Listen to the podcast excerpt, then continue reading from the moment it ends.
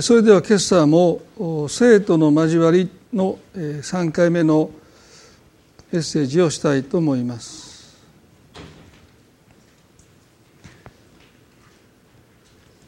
イエスにとどまるというテーマでお話をしていますけども、私たちの信仰は繰り返しになりますけども、個人的な側面と共同体の側面というものがあります。そしてその2つに支えられているんだということは、律法の中で最も大切な戒めである神を愛することと隣人を愛すること、律法全体がこの2つの戒めにかかっているんだとイエス様はおっしゃった。ですから片方だけでは律法全体を支えれない。神を愛することと隣人を愛すること、その2つをもって律法が支えられているんだということをお話をしました。私たちの信仰もそうですね。両輪のように神を愛することと隣人を愛すること、その2つがカシッときっちりとはまってなければ、前に進んでいるようで同じところをぐるぐるぐるぐる回ってしまっているかもわかりません。そういう意味で今朝も創世記の2章の18節の言葉をもう一度取り上げますけども、人が一人でいるのは良くない。私は彼のために彼にふさわしい助け手を作ろう。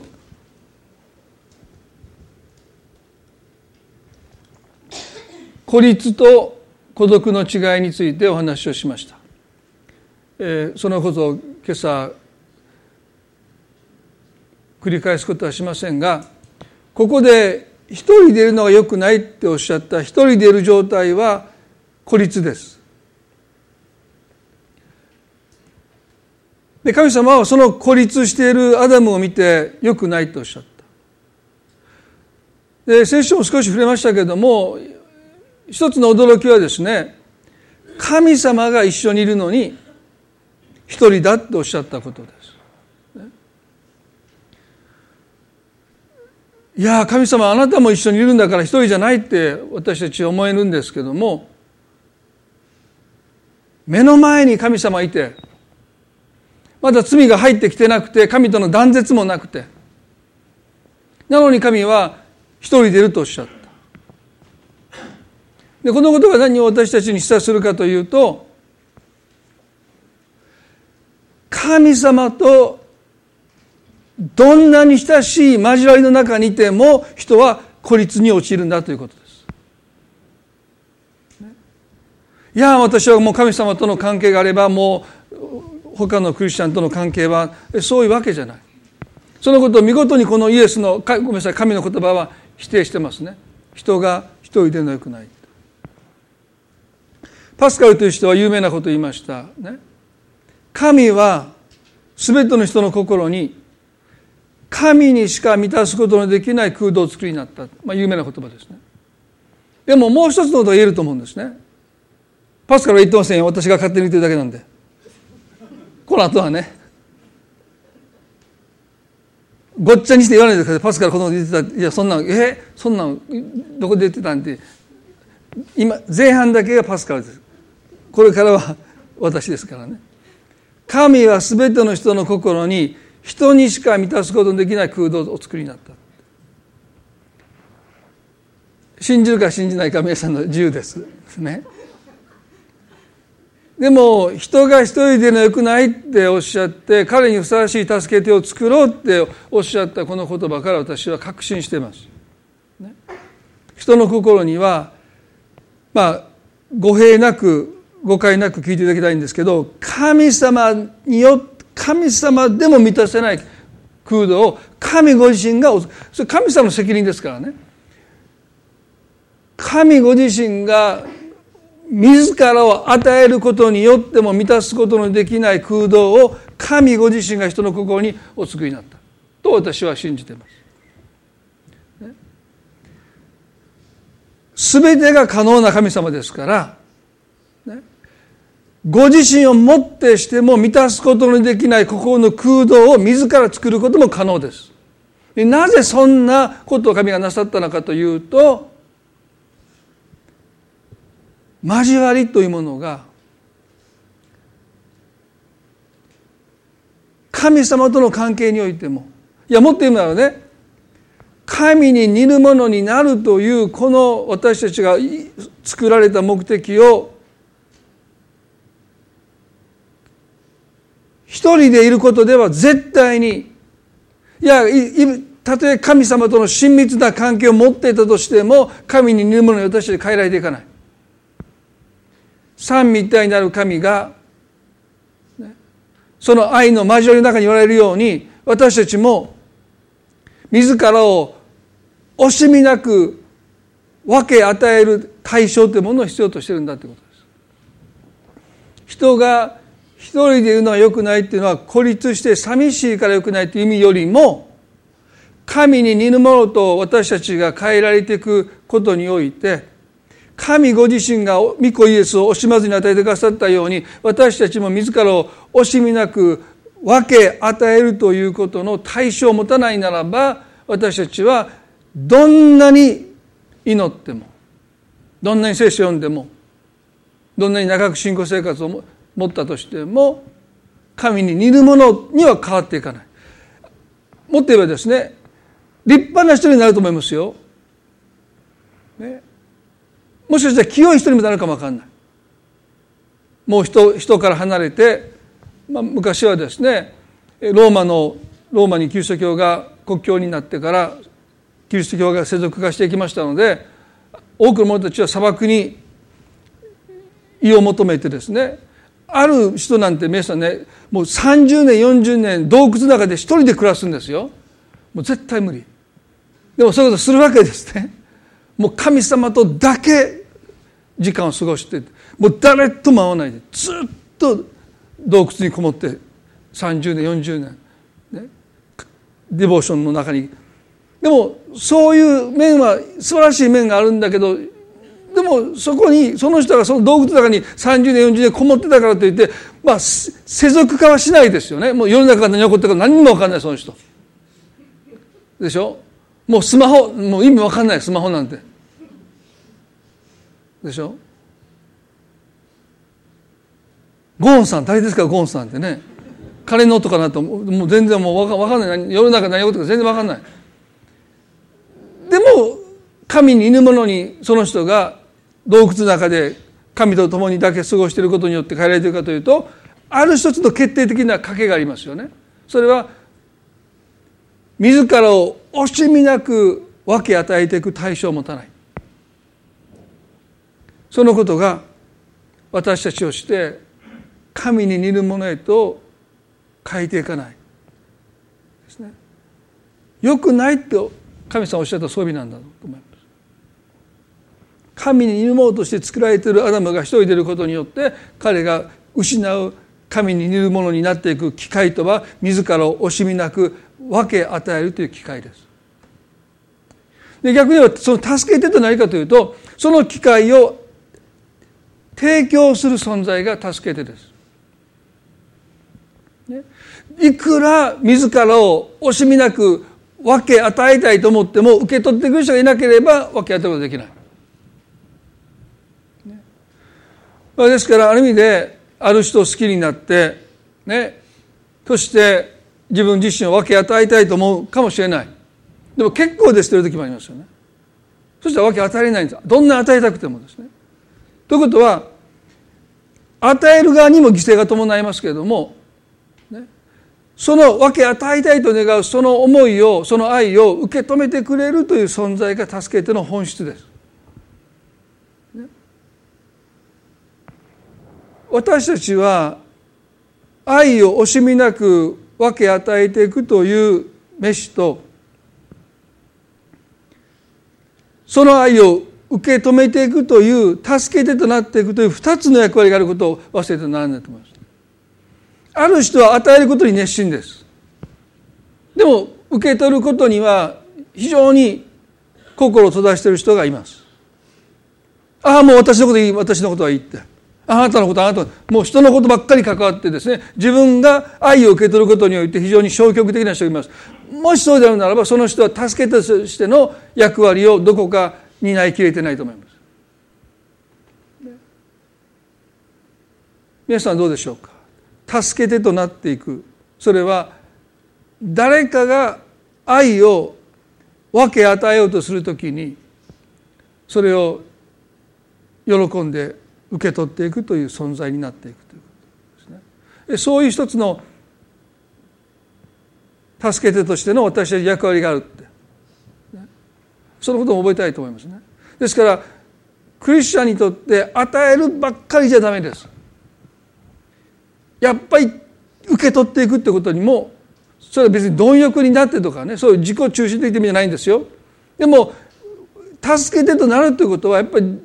受け取るということにも私たちは心をもっと開かないといけないと思います。まあ、僕は牧師としてそのことがいつも課題です。ね、皆さんがお祈りしてくださっていることに私は非常に感謝しています。でももっと心を開かないといけないなと思う時があります。まあその与えてるつもりもないですけどね。でもバランスとしては出ていくことの方が多い時がありますね。で僕悩み事皆さんあんまり相談しないもん。聞いてくれたんだよ。そっちからなんか先生悩み事ないですかって。でも来ないでしょ。一回もないですよ。言いたい時あるけど。でそれは僕は多分心どっかで開いてないからだと思います。言いたそうにしてたら誰か聞いてくださると思うんですけど、どっかでこう閉ざしてる。あ、僕のことはもう結構皆さんの悩みを私聞くためにいるんですからって、ね、だからつくづく思うんです。どっかで自分は心をやっぱり閉ざしてるなって、あ、僕のことはもう結構です、牧師ですからって。だからあの人はね、もう全然僕は悩みないと思ってる人いるんですよ。先生いいですね、いつももうなんか病気もせえへんと、まあヘルニアとかしますけどね、まあ、病気もすることなく、そんな落ち込んでる感じもなく、ね、それは皆さん知らないだけですよね。それ落ち込みますよね。だからもっと開かないといけないと思います、ね、それ誰かが愛を与える機会を私は奪ってるからです、まあ、そう言ったからってこの後お昼から来ないでください、いっぱい悩み事聞きましょう聞きましょうかって、そっちの方が重荷になって疲れますからね。まあ、でも援助職の人たちの一つの燃え尽きていく原因はそこにありますよね。人のお世話ばっかりして自分のお世話されない。医者だったり看護師だったり介護の仕事してる方なんかそうでしょ。人のお世話ばっかりしてる。で自分がお世話されるってことはもう極力少なくなってきている。でそれは職業的にも問題があるけれども、でもどっかで心を閉ざしてるって、受け取っていくということにおいてどっか消極的になっているという面もあります。でもね、助け手として私たちクリスチャンは召されてるんだということを思うときに、いや私たちはもっと心を開いて愛を受け取っていくということにおいてね、熱心でありたいなって。それは決して自己中でもありません。利己的でもないんですね。そのことを神が願っているんだということも一つ覚えたいと思います。アダムがね、一人でいるのが良くないって言われたと、彼が何をしたかというと、その助け手を神がお作りになった被造物の中に探しましたと聖書書いてますね。名前をつけながら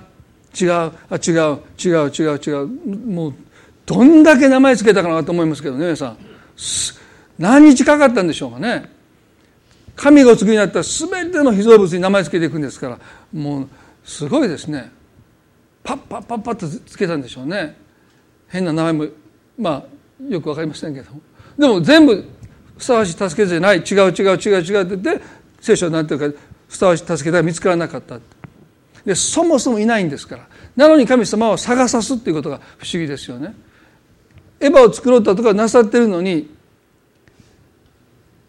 被造物の中にふさわしい助け手がいるかどうか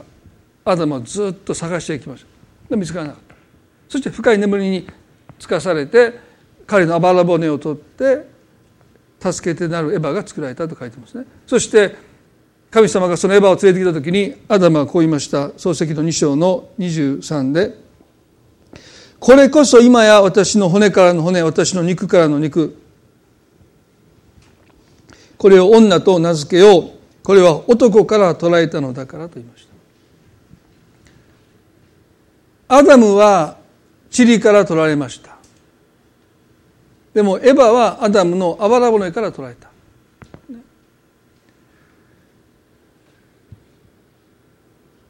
なぜ神は塵から女を作らなかったのか。まさにこの告白のためにですね、私の骨からの骨、私の肉からの肉。アダムが一人でいるのが良くないと言われたのは寂しいからではなくて、まさに文字通り自らを惜しみなく分け与えていく対象を持たなかったという意味において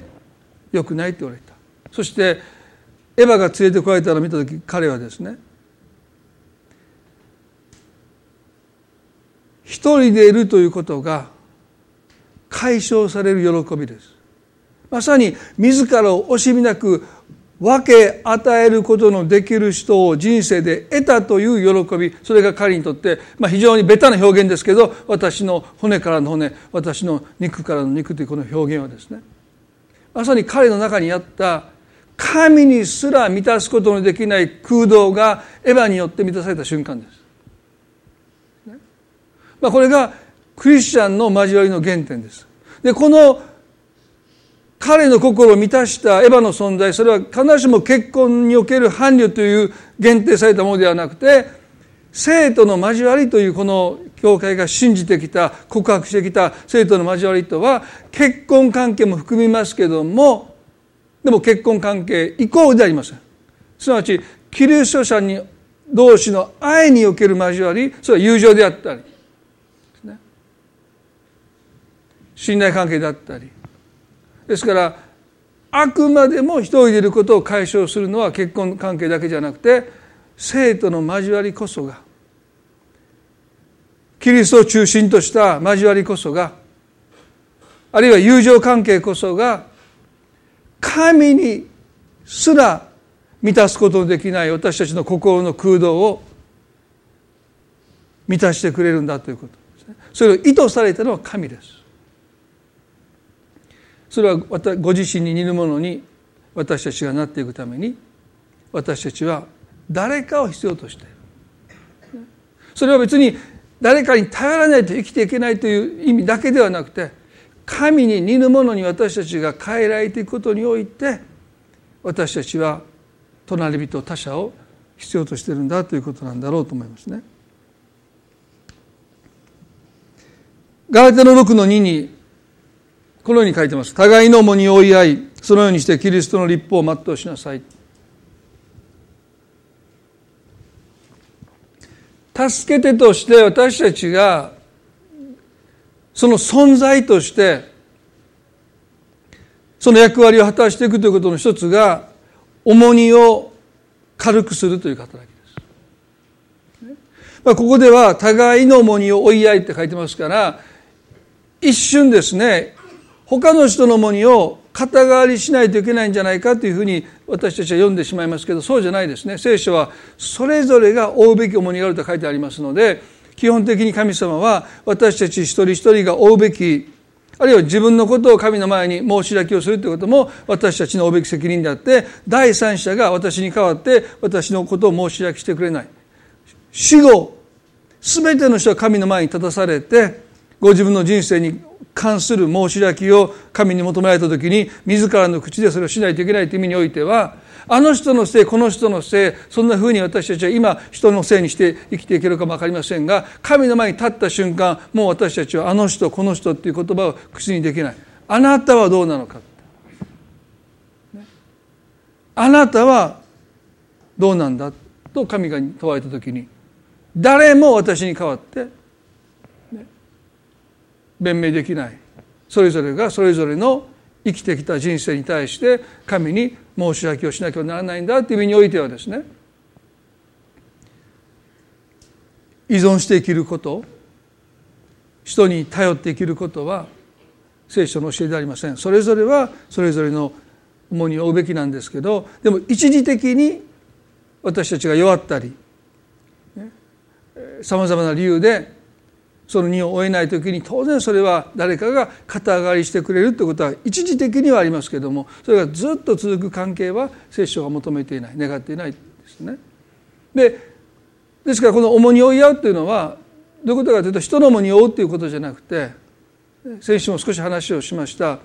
カインがアベルを殺したときに神様は言いました。アベルはどこにいるんだ。カインは言うんです。私は弟の番人でしょうか。なんでそのことを私は知ってるんですか。私は知ったことじゃないって言いました。自分が殺していながらですね。番人という言葉は変なニュアンスがありますけれども、もともとはブラザーズキーパーですね。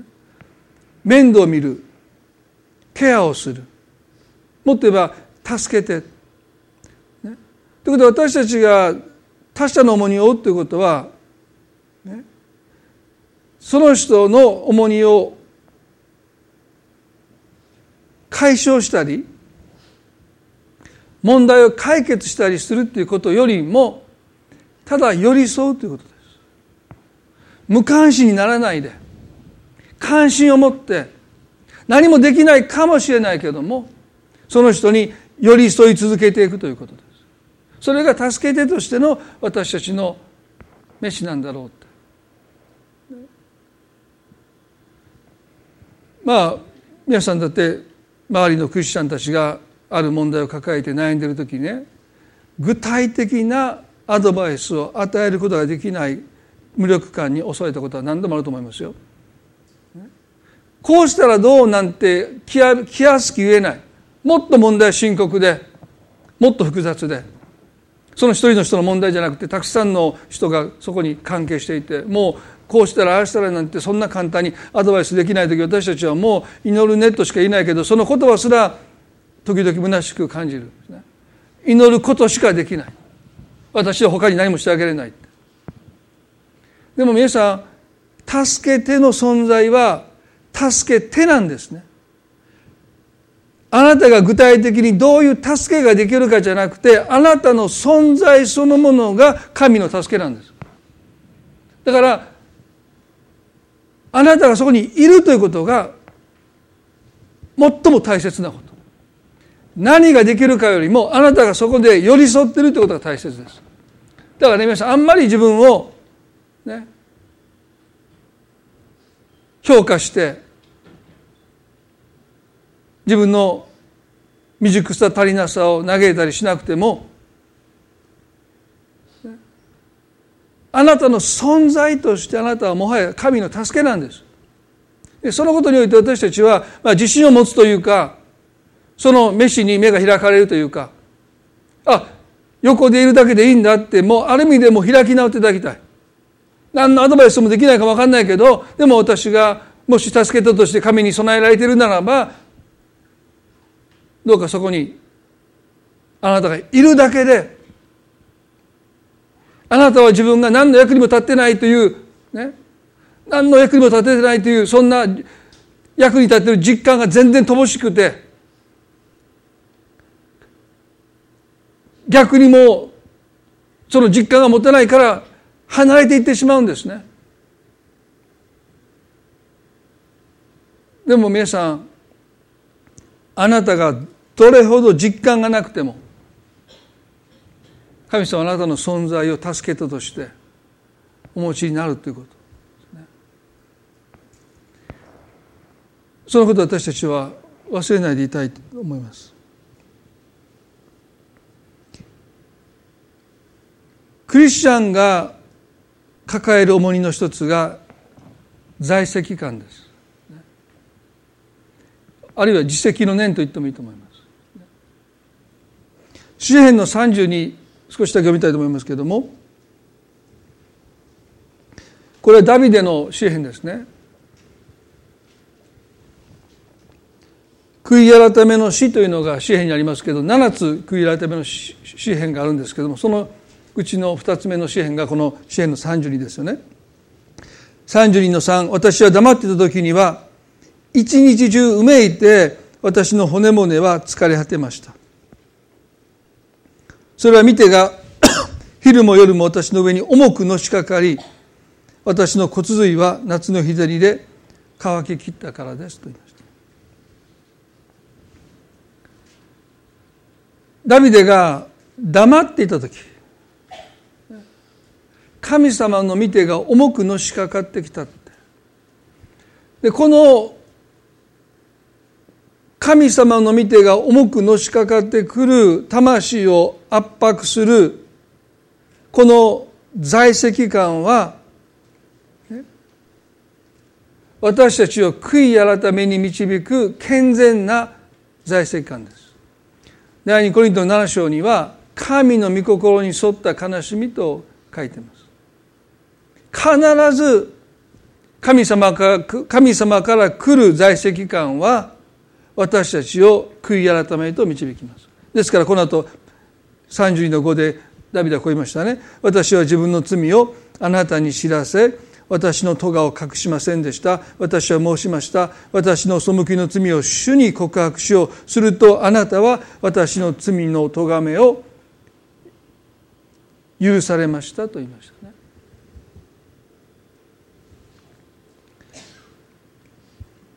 皆さん、私たちは在籍感という罪の重荷を全部神から来ると考えてはならないんです。神様から来る在籍感は必ず神への罪の告白と罪の許しへとあなたを導きます。でも第2コリント7章にはもう一つの在籍感があります。それは世の悲しみとパウロは言いました。世の悲しみは神様から来ない財政感です。人があなたに言います。私はあなたを絶対許さない。あなたのしたことを私は絶対忘れない。何度あなたが謝っても私は絶対あなたを許さない。世の悲しみです。神様は私たちのすべての罪を御子イエス・キリストを十字架につけることによって一つ残らず許してくださっています。だから許されない罪は一つもありません。でも人はあなたを許さないかもわからない。で、その時私たちは世の悲しみとしての在籍感を抱えます。あるいは人は自分を自分で許しません。私はこんな自分が許せない。周りの人が言うんです。もういいじゃないのって、あなたはもう十分苦しいんだって。例えば自分の過失で子供が亡くなったとします。ね、人はどれだけ自分を責めるんでしょうか。いつ許されるんでしょうか。死んでしまった子供が帰ってこないんですから。ある人は一生自分を許さないって。一生もう楽しいことしたくないって、ね、世の悲しみです。神様はもう許してくださってるのに絶対自分を許さない。なんであの時不注意で目を離してしまったんだって、ね、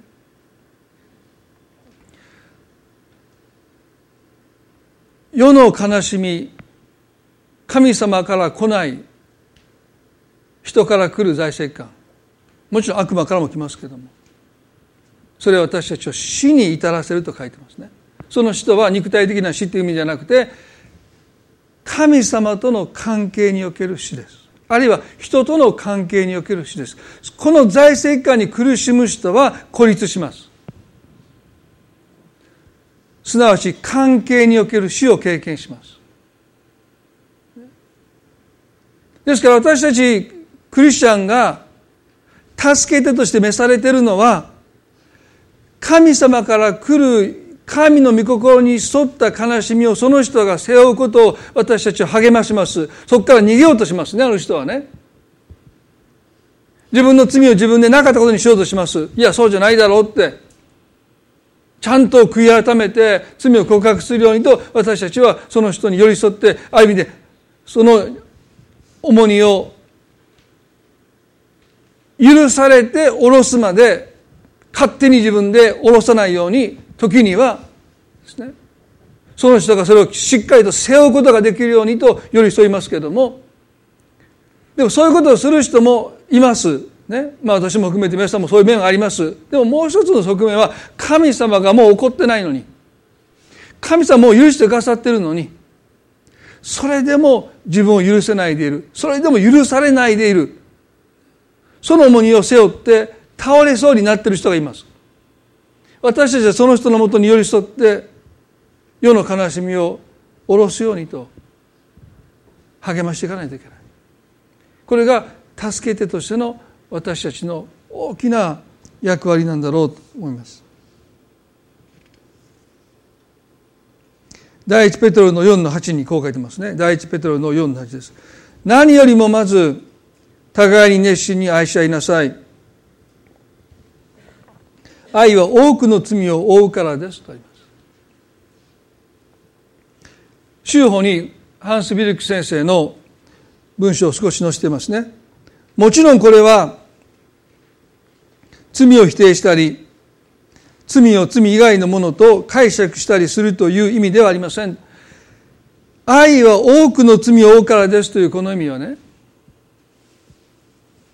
罪を否定、いやそんなの別に罪じゃないよ、グレーだよ、聖書はダメだって言ってないよ、どこにも書いてないから大丈夫だ、そんな風に罪を否定したり、罪以外のものと解釈みんなしてるからって、それ罪とは言えないなって、それはもう個人の思考に委ねられてるから罪と言えないな、そんなふうに罪を否定することもないって、ね、だから罪を負うということは別にそれを罪をうやむやにするという意味ではありません。愛はそんなこと絶対しません。愛は罪を責めるんです、ね、親が子供を愛しているならば子供の罪を親は絶対責めます。うやむやにしません、ね、そんなことしたら将来どうなるか親は分かっているからです。ですから愛は多くの罪を負うというのはうやむやにするという意味ではありません。愛はまず罪を責めるんです。なんていうことをしたんだ、それはもう明らかに罪だということを愛ははっきりと言うんです。で、愛がないと言わないですよ。いやもうそんなこと言ったら気分害するし、こんなにこやかな楽しい雰囲気がぶっ潰れるからもう黙っておこうって飲み込むんです。でも本当に愛してるならば、その楽しい雰囲気がぶっ潰れようが壊れようが、その人が怒り出そうが逆ギレしようが関係なく真理を語るのが愛ですよね。言い方は気をつけないといけないですけど、ですから時々この御言葉が誤解されるのは、愛は多くの罪を負うからですというのは決して罪をうやむやにするという意味ではありません。逆です。はっきりとさせる。でもその後が大切です。ハンス・ビルク先生はこう言いましたね。相手が自分の罪を受け止めてくれるならば、人は自分が愛されていると感じます。まあ、この一言をもってね、皆さん本当に私たちは1週間思い巡らす価値がある言葉だなと思いますね。相手が自分の罪を受け止めてくれるならばですよ。まあ私たちはね、別にいいところを受け止めてもらいたいと思いますね。いいところをアピールしますね。すごいでしょって、承認欲求があるって意味ではそうですね。まあ皆さん Facebook なさっている方は皆さんね、もういいとこのオンパレードですよね。こんな料理作りました、すごいってねまあもうこんなことありましたって、まあ、僕も抑えながらやってますけどね、でも基本的には罪を認めてもらおうとはしませんよね。皆さんやっちゃいましたみたいなこんなことしてしまいましたみたいなこと、フェイスブックなんてソーシャルネットワークでやってる人あんまりいないですよね。合格しましたとかね、もう基本的にはまあいい面ですよね。でそこでいいねいいねってやられても愛をあんま感じない。どうしてか。本当の意味で私たちが愛を感じるのは、自分の罪を受け入れてもらったという時に愛されている。だからイエスとの十字架に愛を感じるのはそういうことでしょ。一番自分の醜い姿をもう人に見せたこともない、もう自分でも目を背けてしまうような、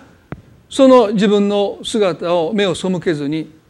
受け止めてくださって、走ってきた放蕩息子をお父さんが抱きしめる父の愛ですね。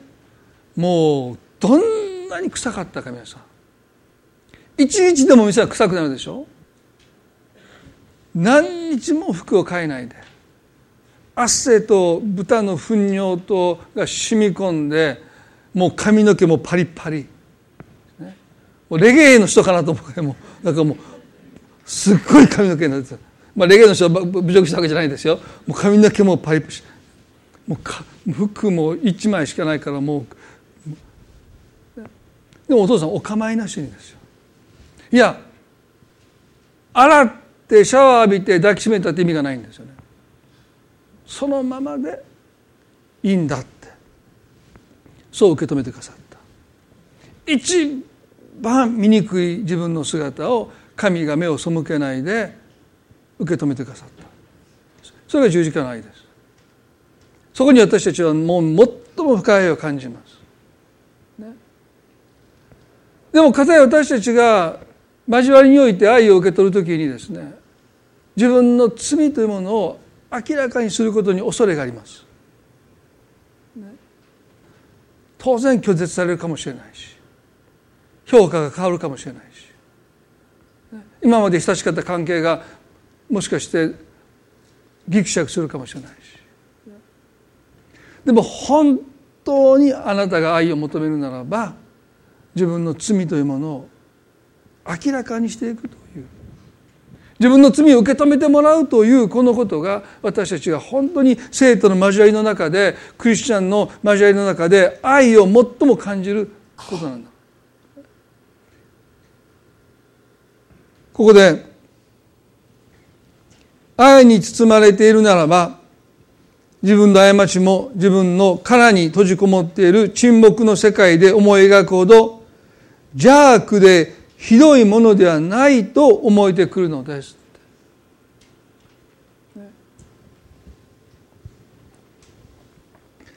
ダビデ言いました。黙っているとって言いました。黙っていると在籍感は煮詰まるんです。もう私なんて絶対許されないという思いに至るんです。だから死に至ると書いてます。関係における死です。もう人から絶対に許してもらえないって。どんなことしたってもう無理だって。ね、どんなことしたってもう無理だって。ね、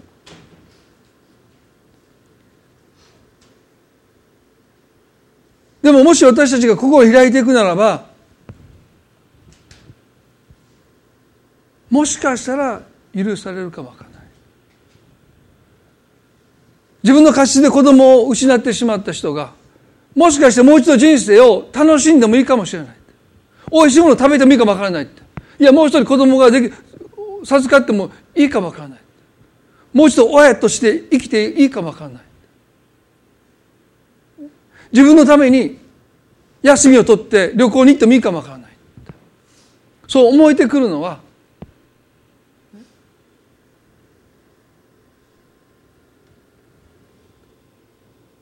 自分の殻に閉じこもっている沈黙の世界から私たちが出ていかないと、決してそう思えないんだろう。助けてとは、あなたを沈黙の世界から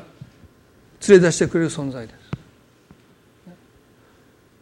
その人を旅行に連れて行ってくれる存在です。その人をおいしいレストランに予約して連れて行ってくれる存在です。もう一度親になって子供を授かって子供の親になっていいって励ましてくれる人の存在です。そのために私たちは召されてるんだって。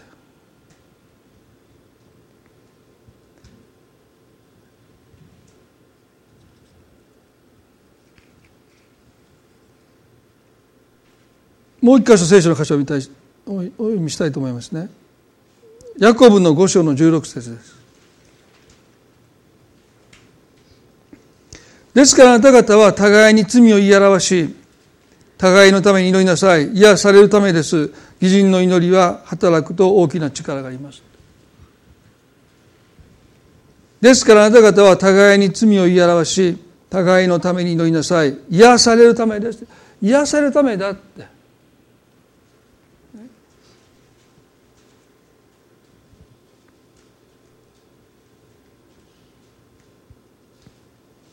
義人の祈りは働くと大きな力があります。おそらく私たちの交わりの中で見落とされる、あるいは脇に追いやられている一つの営みが互いに罪を言い表すというこの聖書の言葉の実践だろうと思いますね。なぜ神様に告白するだけでは不十分なのか。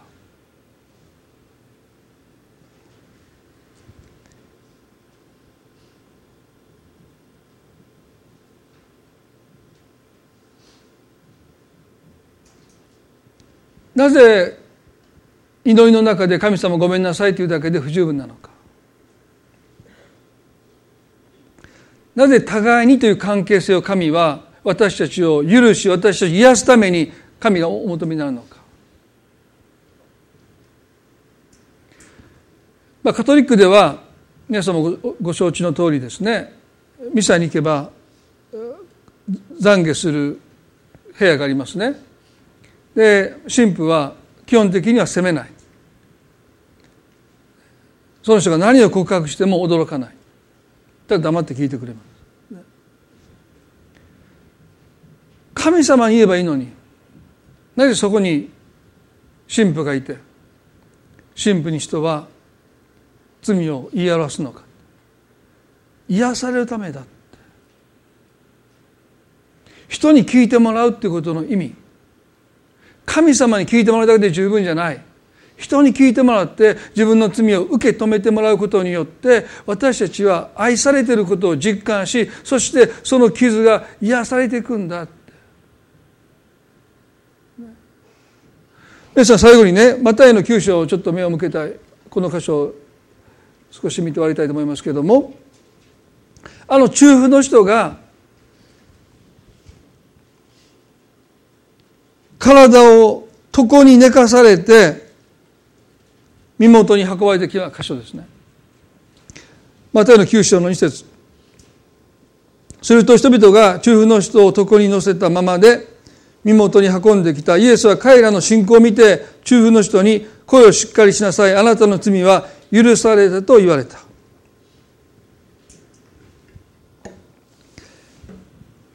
ここにも信仰の共同体的側面が示唆されてますね。イエスは中婦の人の信仰を見たんじゃなくて、彼を床に乗せて運んできた人たちの信仰を見てと書いてます。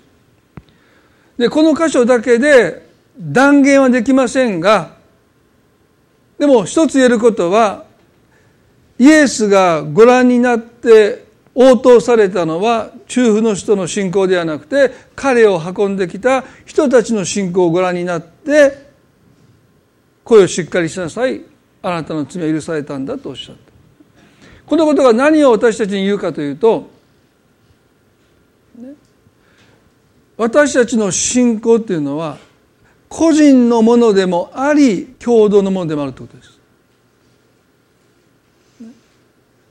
あなたに信仰がなくても、あなたの隣にいてくれる人に信仰があれば、神はその信仰をご覧になって、あなたに技を成してくださる、祈りを聞いてくださるんだということです。だから、個人的な信仰いらないか、そういうわけじゃないんですね。二つを持って両輪ですから。でも、時には片方が、もう神様を信じれなくなる時があります。だからね、この人は、ね、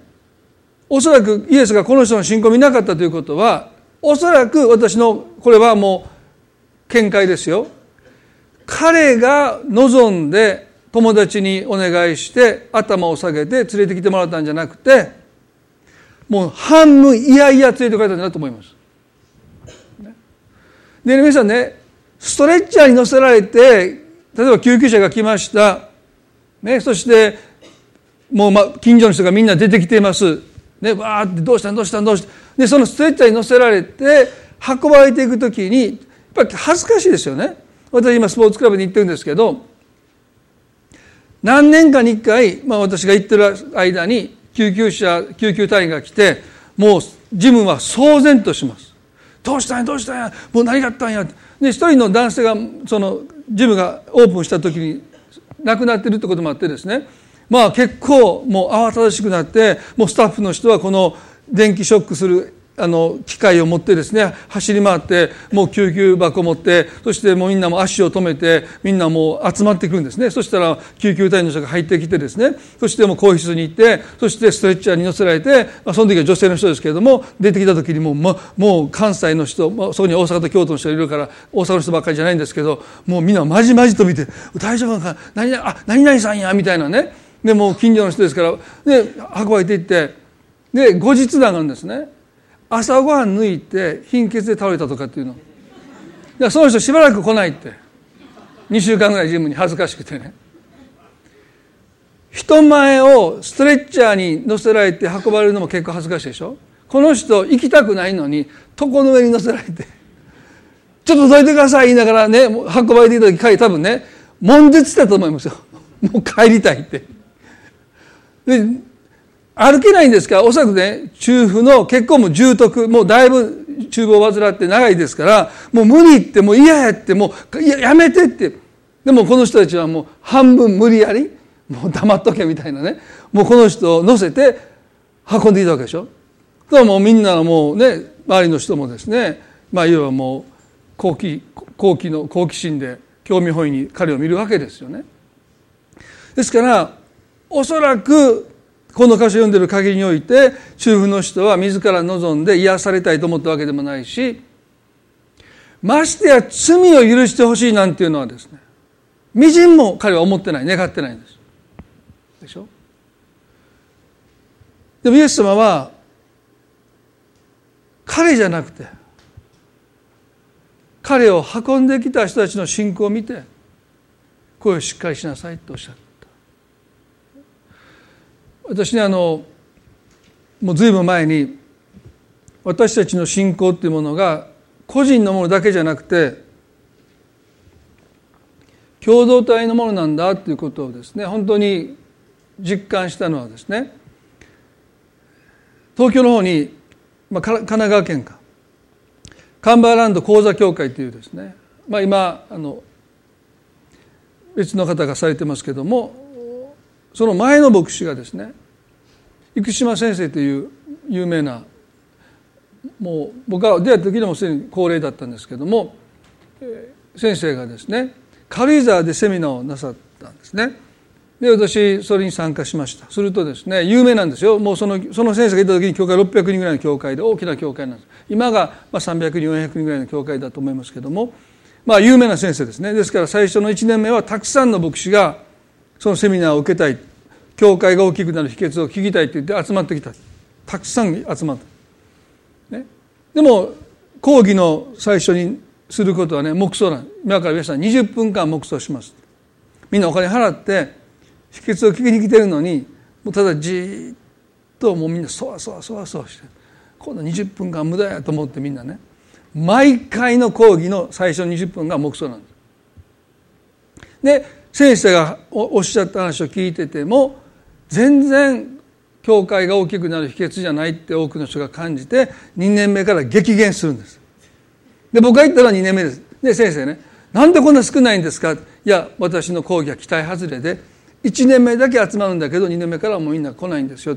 あ、そうなんだと思って、しまった、なんでこんなに来てしまったなと僕も思いましたけれども、でも僕にとってはもうぴったしの先生だったんです。もうその先生に出会って、僕だからその後その先生の説教テープをね、もう教会に手紙を書いて、もう変えるだけ注文しました、ね、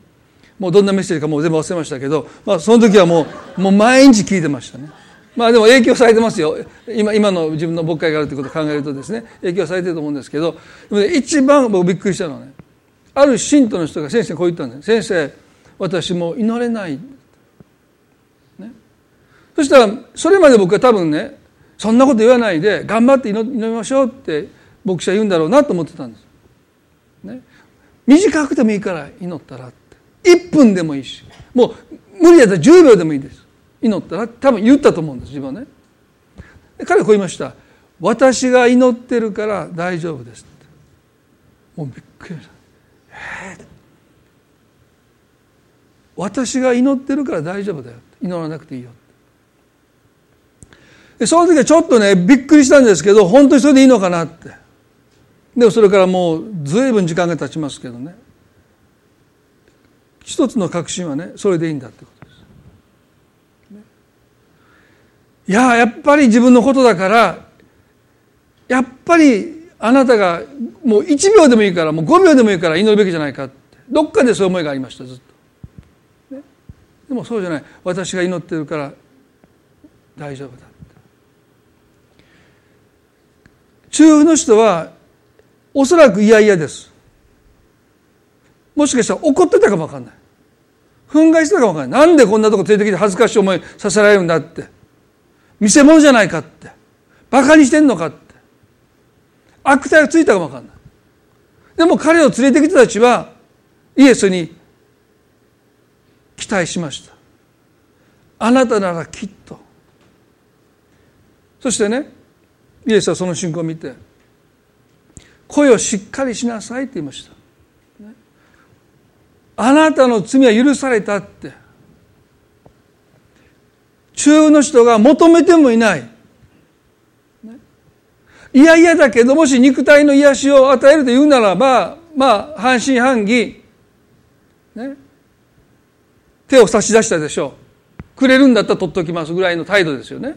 でも罪の許しなんて別にあなたから受け取りたいと思ってもいない。その彼に向かって声をしっかりしなさい、あなたの罪は許されたとおっしゃった。なぜイエス様が声をしっかりしなさいとおっしゃったのか、それは神様の目にこの人は自分の罪の重さによって押しつぶされそうになっている、倒れそうになっているからです。この人は悪態をついてるでしょ。俺なんか別に許される必要がないって言ってるんだけど、でもイエスの目にからすると、もうこの人は自分の罪の重さに耐えきれなくなって倒れそうになっている。だからこの人に向かって声をしっかりしなさいっておっしゃってくださった。そしてあなたの罪は許されたんだ。皆さんね、長年中風を患って苦しんで、もう自分では立てなくなった人、ね、この人にとって病の癒しと同じぐらい、いや語弊があるか分かりませんけど、病の癒し以上に罪の許しを受け取って彼を死に至らせる罪責感を下ろすということが、イエスにとっては最も大切に思えたんだろうと思います。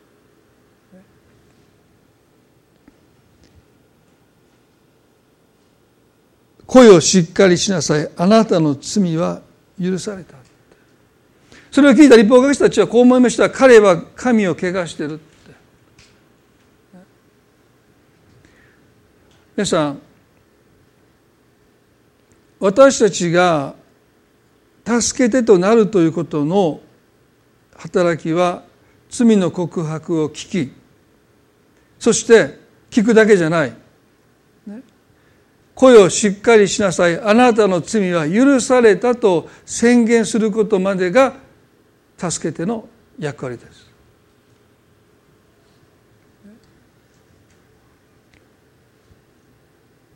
多くのクリスチャンはそのことにどこか消極的です。律法学者たちが心の中で、この人は神を汚してると言いました。そんなことうかつに、そんなこと気軽に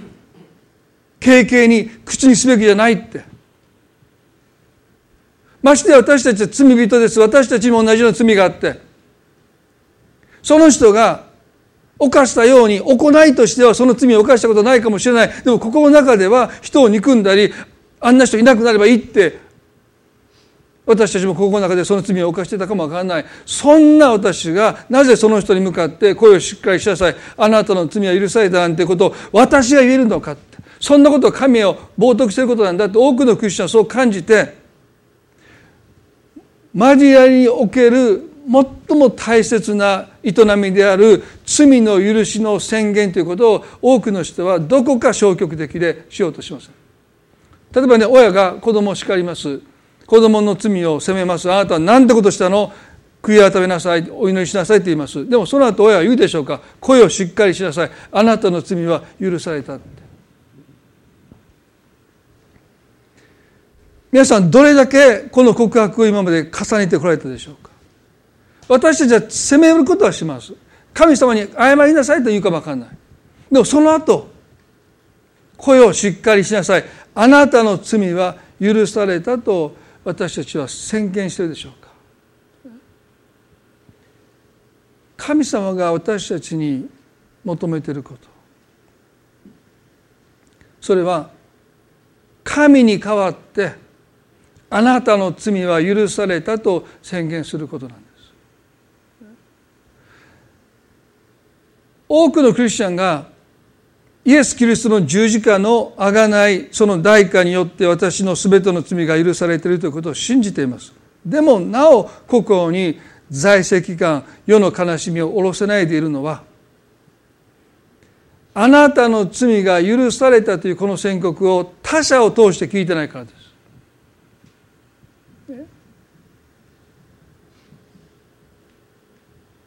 もしあなたが何度悔い改めても許された、そしてその傷が癒されるという経験をなさっていないならば、おそらくその罪を他者に告白して、他者に受け止めていただいて、声をしっかりしなさい、あなたの罪は許されたというこの罪の許しの宣告を他者を通して、人を通してまだ聞いていないのが一つの大きな要因だと私は思います。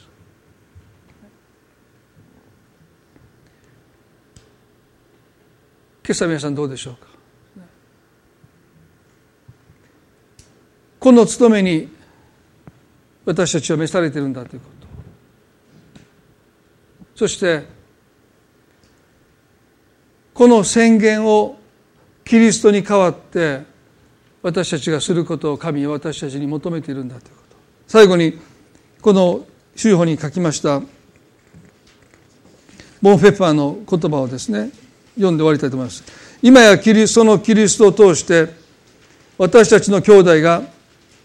キリストからの委託の権能において私たちのためのキリストとなった。兄弟は神の真理と恵みの印として私たちの前に立っている。兄弟はキリストに代わって私たちの罪の告白を聞き、そしてキリストに代わって私たちの罪を許す。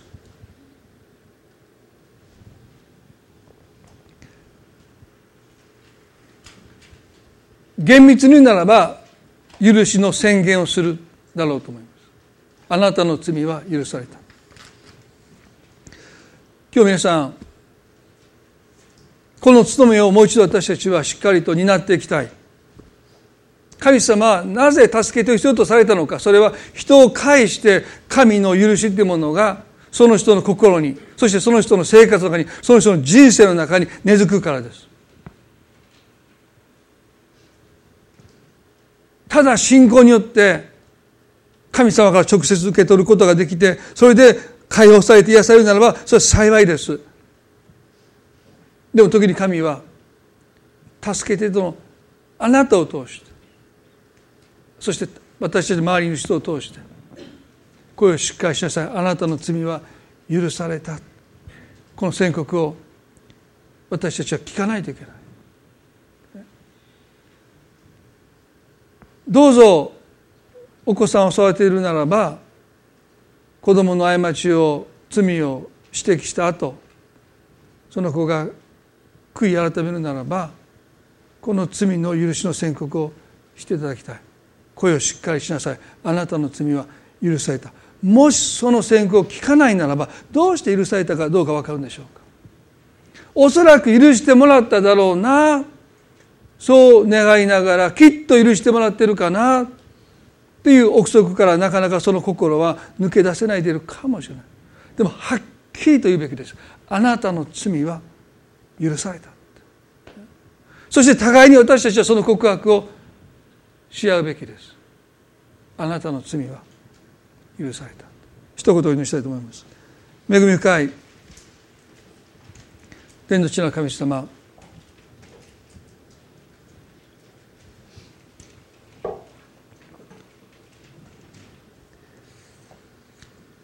私たちを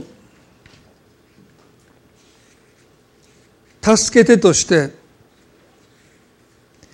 あなたが召していてくださることの務めの大きさに私たちはおののきます。キリストに代わってって、そんな私が滅相もない、そんな資格は私にありませんって、まだまだですって、そんなことできませんって、ましては罪の許しの宣言なんてこの罪人の私ができるはずがないって、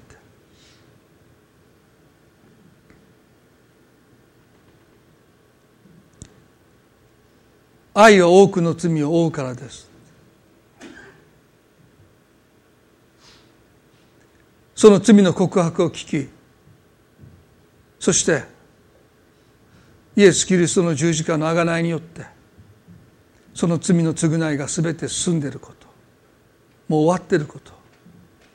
そのことをもってして声をしっかりしなさい、あなたの罪は許された、宣言するこの役割、この使命に私たちがますます生きることができますように。今日この中で下ろせていない世の悲しみを負ってこの場所に集っている方がおられるかもしれません。人があなたを許さないって、絶対許さないってあなたを今も責めてる、その世の悲しみを負わされてる、あるいは自分の過ちを、自分の罪を私はどうしても許すことはできない、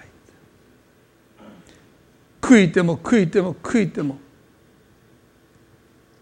解放が来ない。今日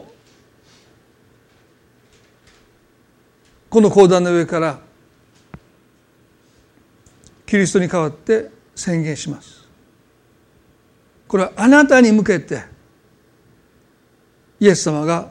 おっしゃってくださる言葉です。声をしっかりしなさい、あなたの罪は許された、あなたの罪は許された。神様は今日この許しの宣告を受け取らせてください。世の悲しみをもう下ろすことができますよ。あなたを神との関係において孤立させようとする、他のクリスチャンとの関係においてあなたを孤立させようとするこの世の悲しみを今日下ろすことができますように。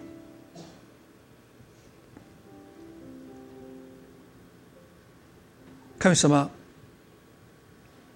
どうか私たち一人一人をあなたの代役として、助け手としてますます用いてくださいますように。この中風の人がおそらく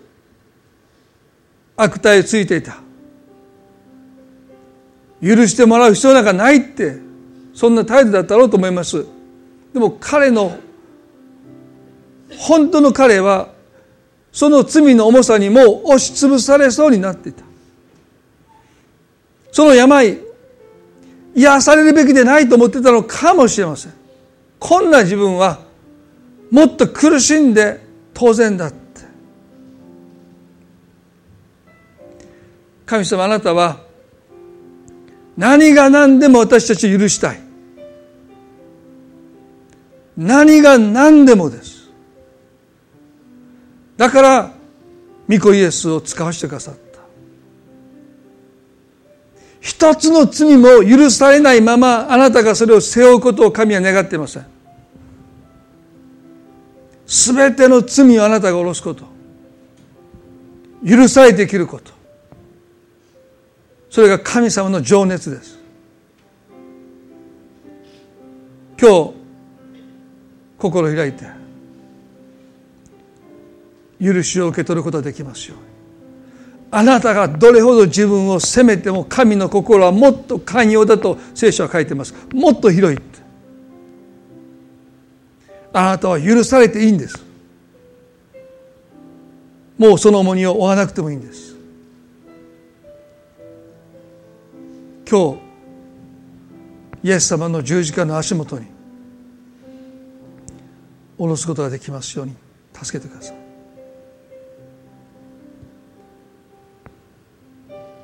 あなたが重荷を完全に下ろすことができるように、もしかしたら誰かに告白する必要があるかもしれません。導いてください。誰に聞いてもらえばいいのか、神様が導いてください。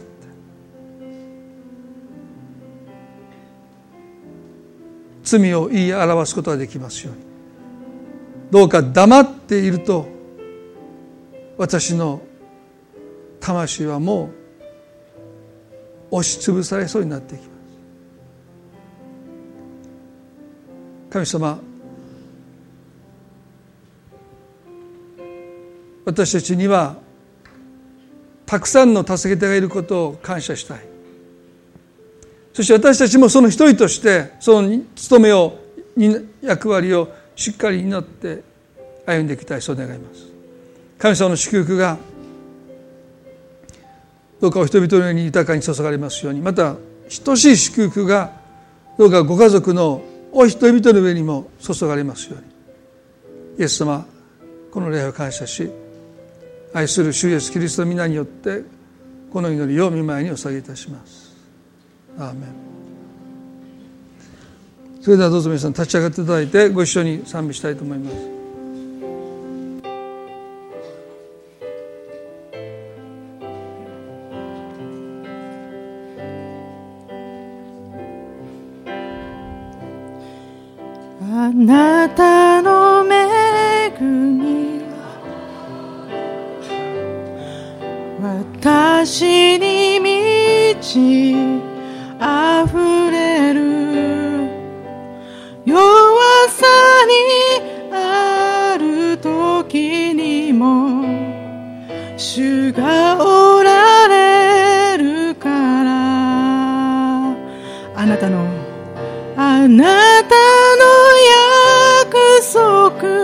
に立ち主を待ち望む、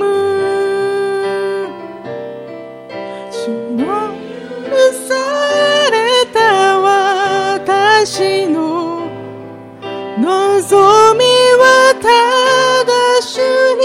望みはただ主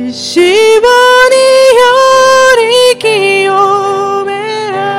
により清められ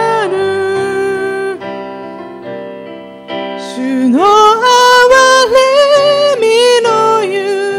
消え去る、主のあなたの恵みは私に満ちあふれる、弱さにある時にも主がおられるから、あなたの約束に、あなたの約束に立ち君を待ち望む、罪許された私の望みはただ主に、血潮によ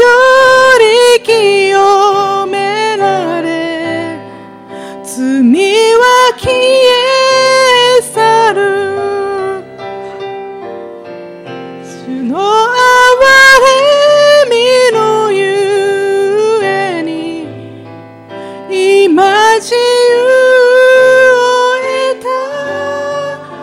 たの恵みは、あなたの恵みは私に満ちあふれる、弱さにある時にも主がおられるから、弱さにある時にも主がおられるから、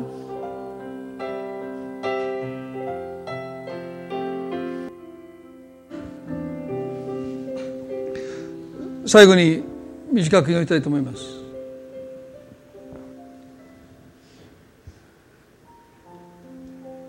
今あなたがどうしても許せない思いを持って許したいけど許せないって、何度も許すようにと示されたけども許せないって、そのことでご自分を責めている方いるかもしれない。皆さん、あなたには罪を許す権威が委ねられていることについて、今日あなたの心が開かれますように。あなたの感情がどうであれ、あなたは罪を、その許しを宣言できます。その時あなたをつないでいたその束縛の鎖が断ち切られていきます。許せるようになって許すんではなくて、私には罪の許しを宣言するその権威をイエス様は私に預けてくださっている。だから今日告白したい、そうあなたが願うならば、どうぞ心の中で罪の許しを宣言していただきたい。声をしっかりしなさい、あなたの罪は許された。そんなこと言いたくないっておっしゃるかもわからない。でももし今日神様があなたにその宣言を導いてくださっていると思うなら、信仰を持って告白していただきたいと思います。短く祈ります。神様、私たちは許さなければならないと思って頑張って許そうとしてきました。でもまだ心が傷ついていて、許そうと思えば心がうずいて痛みを覚えます。許されてない、癒されてない自分がいます。でも何年経ってもこの傷が癒えていくように感じない。何年も何年も引きずっているかもしれない。今日神様、あなたは私たちに罪を言い表すこと、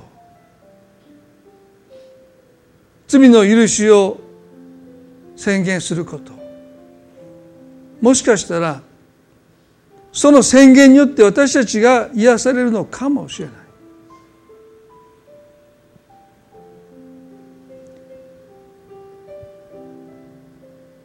私たちの心をその罪、犯された罪とつなぎ止めているその鎖を、罪の許しの宣言が断ち切ってくださるならば、どうぞ今日断ち切ってくださって。もう私を自由にしてください。もうこれ以上一日たりともそのことで心を悩ましたり